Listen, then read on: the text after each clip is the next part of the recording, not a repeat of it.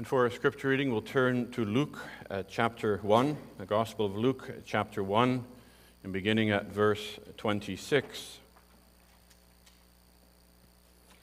We'll consider something of the visit of the angel to Mary with the announcement of the coming of the Lord Jesus Christ. So we'll read from Luke 1, verse 26, up to and including verse 56.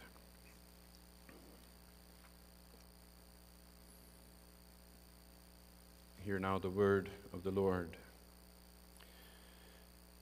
Now, in the sixth month, the angel Gabriel was sent by God to a city of Galilee named Nazareth, to a virgin betrothed to a man whose name was Joseph, of the house of David. The virgin's name was Mary. And having come in, the angel said to her, Rejoice, highly favored one, the Lord is with you. Blessed are you among women. But when she saw him, she was troubled at his saying and considered what manner of greeting this was. Then the angel said to her, Do not be afraid, Mary, for you have found favor with God. And behold, you will conceive in your womb and bring forth a son, and shall call his name Jesus. He will be great, and will be called the Son of the Highest. And the Lord God will give him the throne of his father David. And he will reign over the house of Jacob forever and of his kingdom there will be no end. Then Mary said to the angel, How can this be, since I do not know a man? And the angel answered and said to her, The Holy Spirit will come upon you, and the power of the highest will overshadow you, and therefore also the Holy One who is to be born will be called the Son of God. Now, indeed, Elizabeth, your relative, has also conceived a son in her old age. And this is now the sixth month with, for her, who was called barren. For with God nothing will be impossible. Then Mary said, Behold, the maidservants of the Lord. Let it be to me according to your word. And the angel departed from her. Now Mary arose in those days and went into the hill country with haste to a city of Judah, and entered the house of Zacharias and greeted Elizabeth. And it happened when Elizabeth heard the greeting of Mary that the babe leapt in her womb, and Elizabeth was filled with the, with the Holy Spirit. And then she spoke out with a loud voice and said, Blessed are you among women, and blessed is the fruit of your womb. But why is this granted to me, that the mother of my Lord should come to me? For indeed, as soon as the voice of your greeting sounded in my ears, the babe leaped in my womb for joy. Blessed is she who believed, for there will be a fulfillment of those things which were told her from the Lord. And then Mary said, My soul magnifies the Lord, and my spirit has rejoiced in God my Savior, for he has regarded the lowly estate of his maidservant. For behold, henceforth all generations will call me blessed. For he who is mighty has done great things for me, and holy is his name and his mercy is on those who fear him from generation to generation. He has shown strength with his arm. He has scattered the proud in the imagination of their hearts. He has put down the mighty from their thrones and exalted the lowly. He has filled the hungry with good things, and the rich he has sent empty away. He has helped his servant Israel in remembrance of his mercy, as he spoke to our fathers, to Abraham, and to his seed forever. And Mary remained with her about three months and returned to her house. This far, the reading of God's holy word. And this evening, we will be looking at specifically the verses 31 uh, through 33. Now, I had initially intended to preach the three points that were in the bulletin, but as I was reviewing it and thinking about it last night and today, I will only be covering the first point. So there'll be three new points today, as I will um, let you know when we get there. So our focus will be then more focused on verse 31 and verse part of verse 32.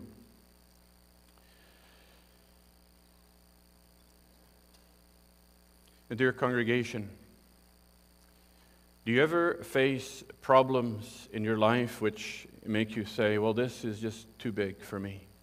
This is just something I, I can't overcome in my own strength. It's something like the Israelites as they stood in the valley and Goliath came out from the Philistines, and none of the soldiers dared to go to fight him. To them, it was too big of a problem, too insurmountable for them. And so, as you sit here tonight, you can ask yourself what is your greatest problem? What is it that you face in your life so often, or what is your greatest need? We can think of many needs that, we, that might trouble us. We can think of the nation and what's happening. We can think of the leaders and the need for godly leaders. We can think of financial needs, maybe. Maybe you're struggling financially, or maybe there's trials in your family. Maybe it comes a little closer. Maybe it's your health. Maybe there's something you're suffering. Maybe it's some hidden trials that no one knows about. Maybe it goes a little deeper. Maybe you're struggling with your own heart, your soul, your sins that rise up so much, your doubts, your fears, your questions about where is God in my life and how do I find Him? And so, where do you look for answers in all this? Where do you anticipate your help coming from? Because all through the Old Testament, God has been promising Israel that He would send a Redeemer, He would send a Messiah, He would send the Savior, the King of the Jews. And here in our text, we, we read as the angel comes to Mary, and in verse 31, he says, Behold, you will conceive in your womb and bring forth a son, and you shall call his name Jesus. We know in, in Matthew the name Jesus, the, the, Savior, it's explained there. You shall call his name Jesus, for he shall save his people. He shall deliver his people from their sins. He's the, the Messiah, the, the Savior. so the angel here, he tells Mary to rejoice. He tells her not to be afraid, and at the same time, he's telling us that. Here's, here's a reason to rejoice. Here's a reason uh, to be not afraid. But he says, Behold, and look, see the King, Jesus the deliverer. And so the theme we had uh, in the bulletin it says, Behold the promised King Jesus.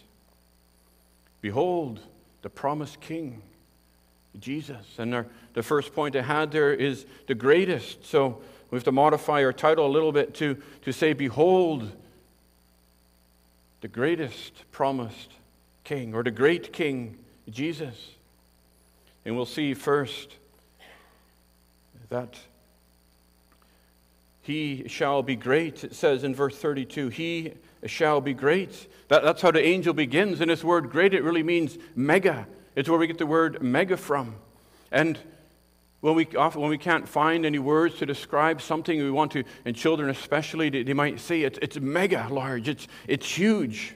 And that, that seems to trump everything else. It's, it's the word that overrides everything. Jesus is extraordinarily great. And so, is this the kind of Savior that we need? Are your sins, your troubles, are they Goliaths? Are they mega? Are they so big that you need a mega Savior? Because Israel needed a Savior, Israel needed a king to deliver them. And you say, why? Well, and this is where our first point for this evening comes in.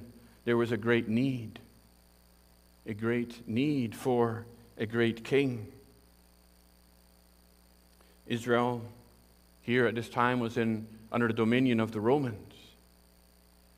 And even though the Romans brought in law and order, they brought stability to the country when they brought in their rule and they brought in trade and commerce, they, they brought in infrastructure, they built up roads, uh, parts of which we can still see today. These roads were used to bring the gospel to the ends of the earth. But it was still foreign rule. Israel was still under the dominion of the Romans. And even before that, the Israelites learned their need for a king to rule over them. If we go back to the book of Judges, the common refrain in the book of Judges was, And in those days there was no king in Israel, and every man did, what was right in his own eyes. Everyone doing what they wanted and what happens in a country when everybody does what they want? You get anarchy. You get chaos. We can see examples of that in our own home when, when children often are, are left without parental supervision. Every child wants to do what they want to do, and before you know it, there's chaos, there, there's anarchy. And why is that?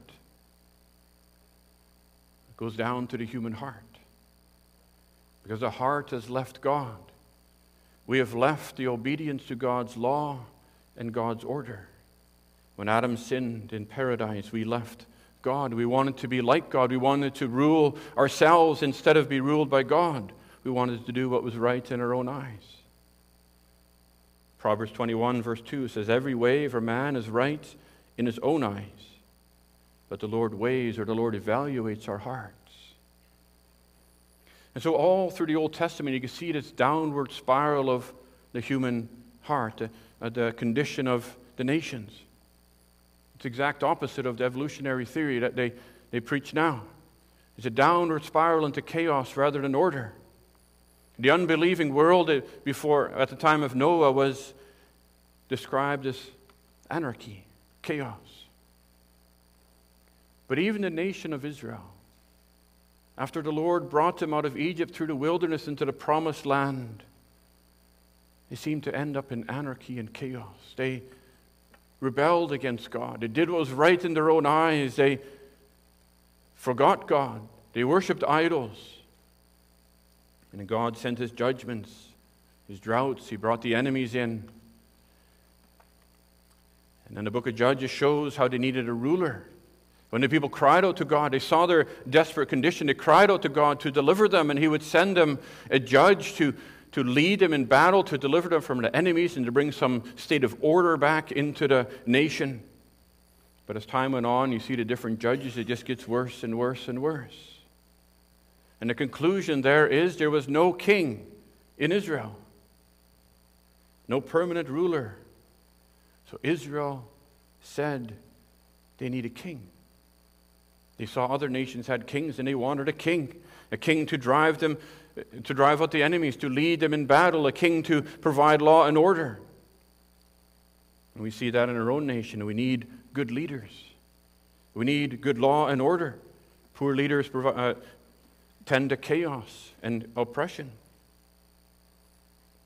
But then, in the days when Christ would come, here, when the angel came to Mary, Israel was still without a king. They were still looking for a deliverer because they were under the rule of the Romans. And so Israel eagerly anticipated the coming of the promised Messiah. They saw their need for a Savior. But then, secondly, we see the promise of the great King. The promise for a great King. God promised that the great Savior would, come, would come to restore fallen humanity.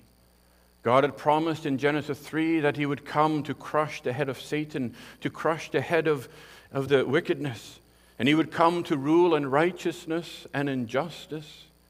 Israel sang of this from Psalm 96. He said, He will judge the world with righteousness and his people with his truth.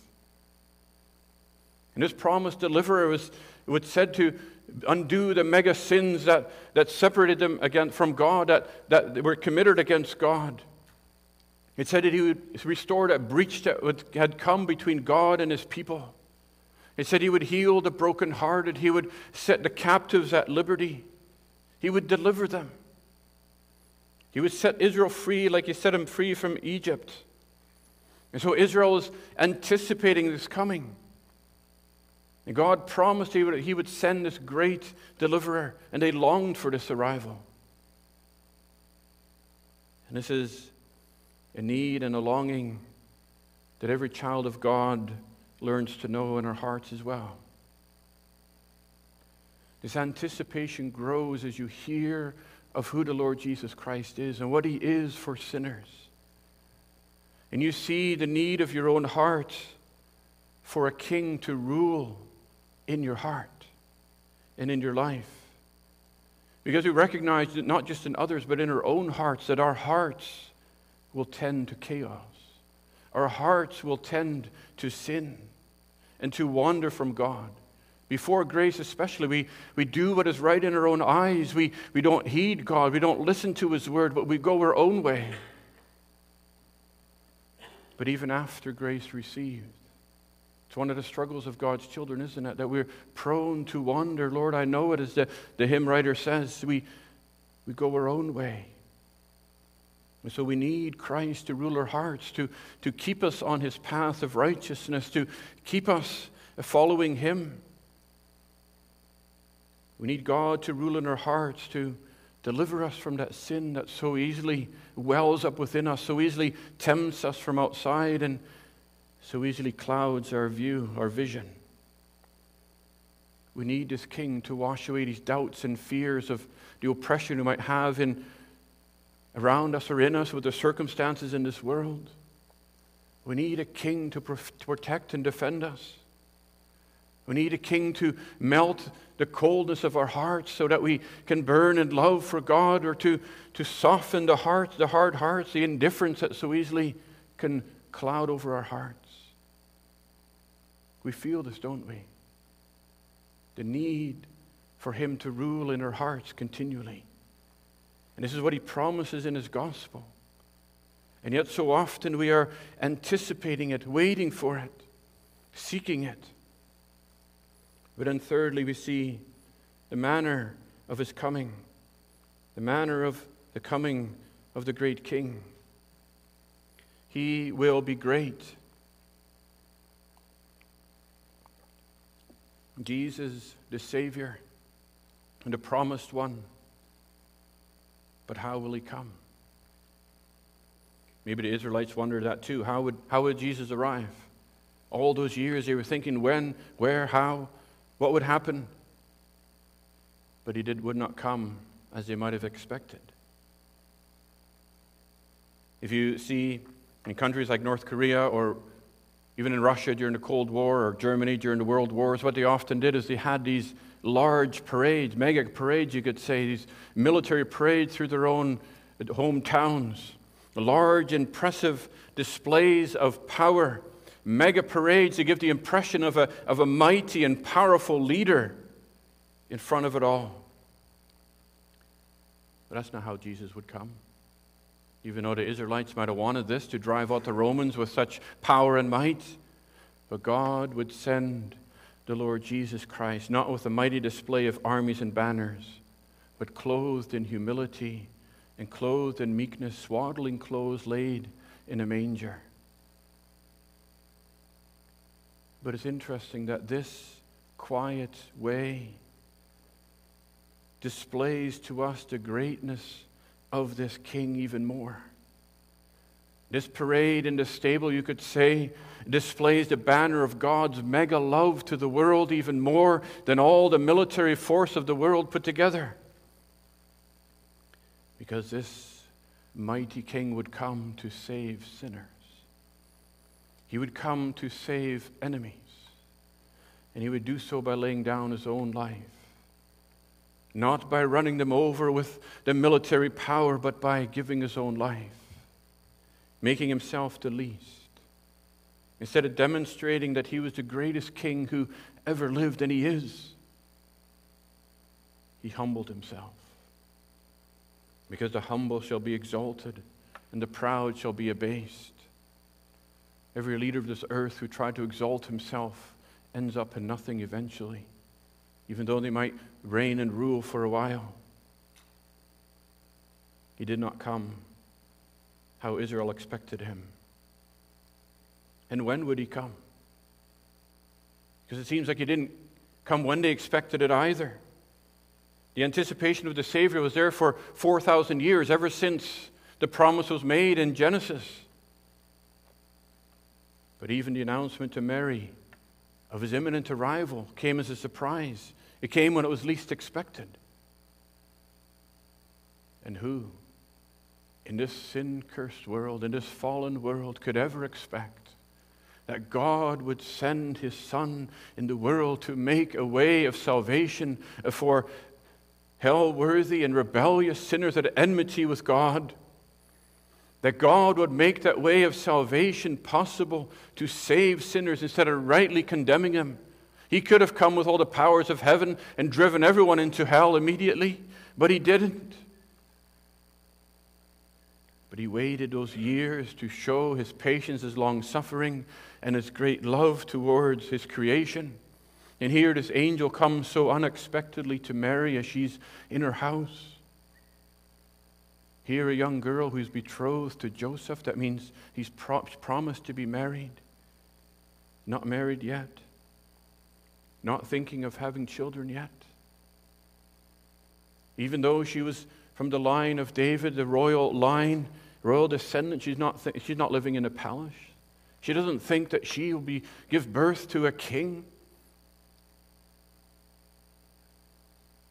But then also, Jesus does not come with, with what we expect.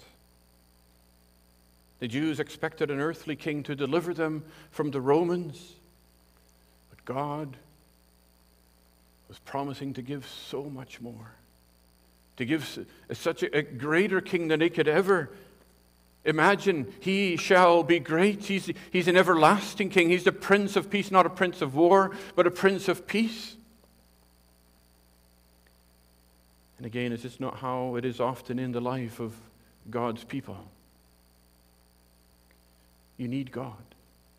You long for God, for salvation, for His deliverance, but how often does He not come how you expect it? You cry in your need day and night, and it can seem like God does not answer. He does not come when you expect Him to. Or when you think you need Him to come. And it can seem like you're waiting for Him for thousands of years. It can take so long. And He does not do what you expected. But this great King does so much more exceeding abundantly above all that we can ask or think. This is the God, the Savior He sends. He will be great, He says, because He knows your heart better than you do. He knows your condition. He knows your need. He knows your soul better than you do. You want a deliverance from the Romans. You want a deliverance from your sickness, from your troubles, from your temptations, from your trials. But then it seems like that foreign oppression only increases in your life. You say, How is God caring for me when my suffering increases? When the sickness, when the temptation seem, seem to overwhelm me all the time? You cannot find the answer, but He will be great. But then you say, How can He be great when my life seems to be getting worse? When in your life it can be so different than what you expect. Where then is the greatness of God in my heart? The, the, gospel says to us, He shall be great. Why? Because with Him there is forgiveness, with Him there is life everlasting, with Him there is righteousness, with Him there's peace and joy. But when He comes, so often we feel the opposite, don't we? It seems like our sorrows increase. We see, we see our sins more clearly. We feel like greater sinners. Burdened with greater conviction. We mourn because of our sins. And it seems like we're less righteous instead of more righteous. We seem to find less peace instead of more peace. We can be so troubled with our soul. We can't find the joy that we, we are looking for, that we expected, we wanted.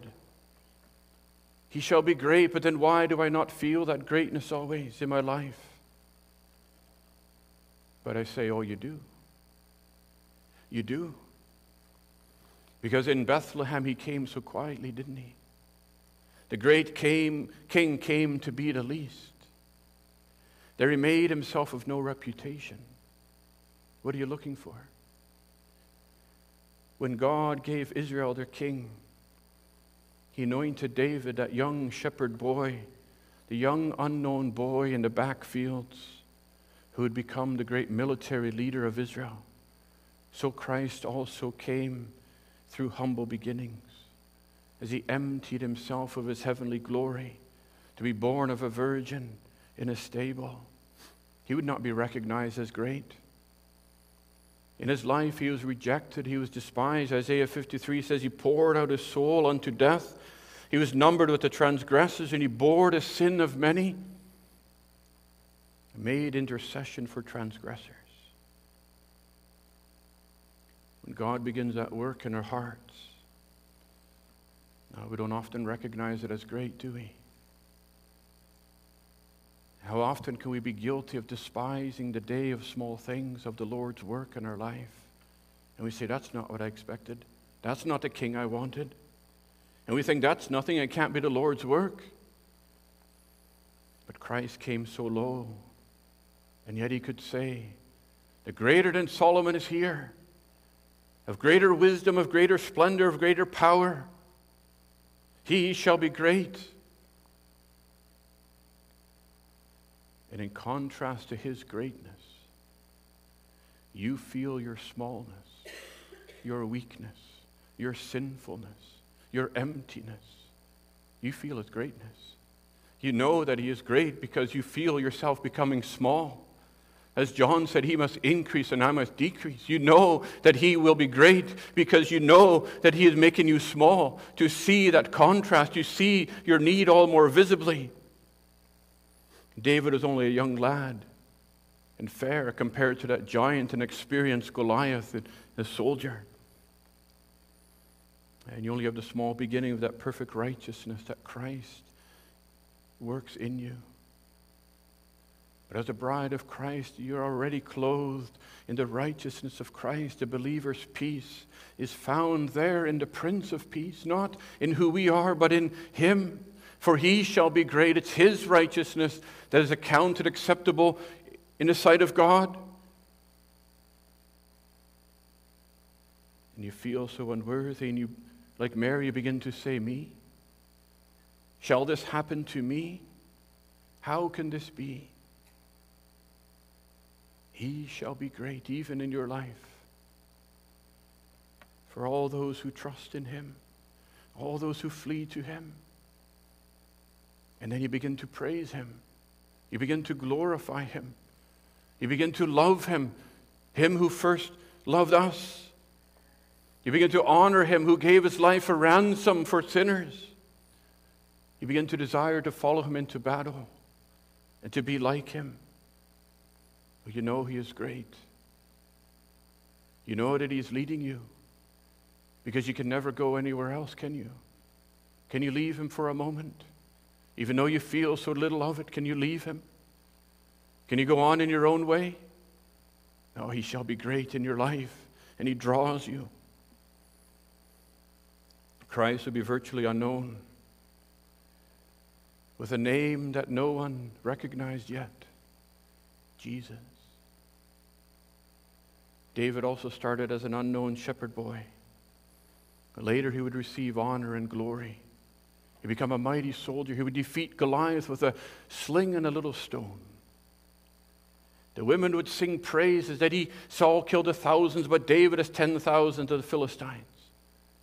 And God said in 2 Samuel 7 that he gave David a great name, like the great men on the earth. God exalted his name in all the earth. It's still spoken of today. We speak of it today. 3,000 years later. What a name. But Christ. God exalted Christ and gave him a name that is above every name. That at the name of Christ every knee shall bow in heaven and on earth.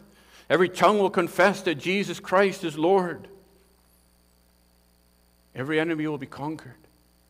All his people bow before his throne willingly, and all those who resist him will be crushed by his might and his power when he comes again.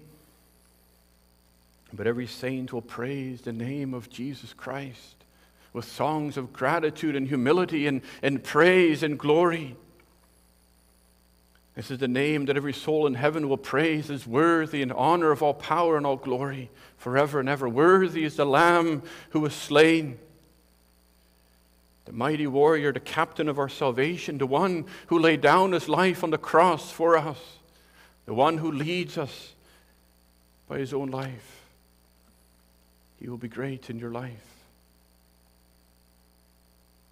Yes, because at His name, all that hostility in our own hearts melts away. When before you hated His law and we didn't want to hear of Him, now that just melts away at His name. At the name of Jesus. That hardness of our hearts, it breaks, it shatters. That unbelief, it crumbles How can I not believe? Lord, help my unbelief. I believe. Under that power of His divine love and mercy and grace, you, you melt towards Him. And with His name, you receive strength to endure the greatest of trials, the deepest of paths, the waters that seem to overflow you. And yet He promises when you go through the waters, they will not overflow you. Even though the thorns of your life are not removed, yet He is great. Why? Because His grace is sufficient for you to persevere. Though we still see our sins rising up against us, rising up against Him, He is great because He gives you the grace and the faith to fight against them, to overcome them by the blood of the Lamb. He's great because He gives you grace to live for Him in this world that opposes Him and His church. He shall be great for you and in you now and forever. Amen.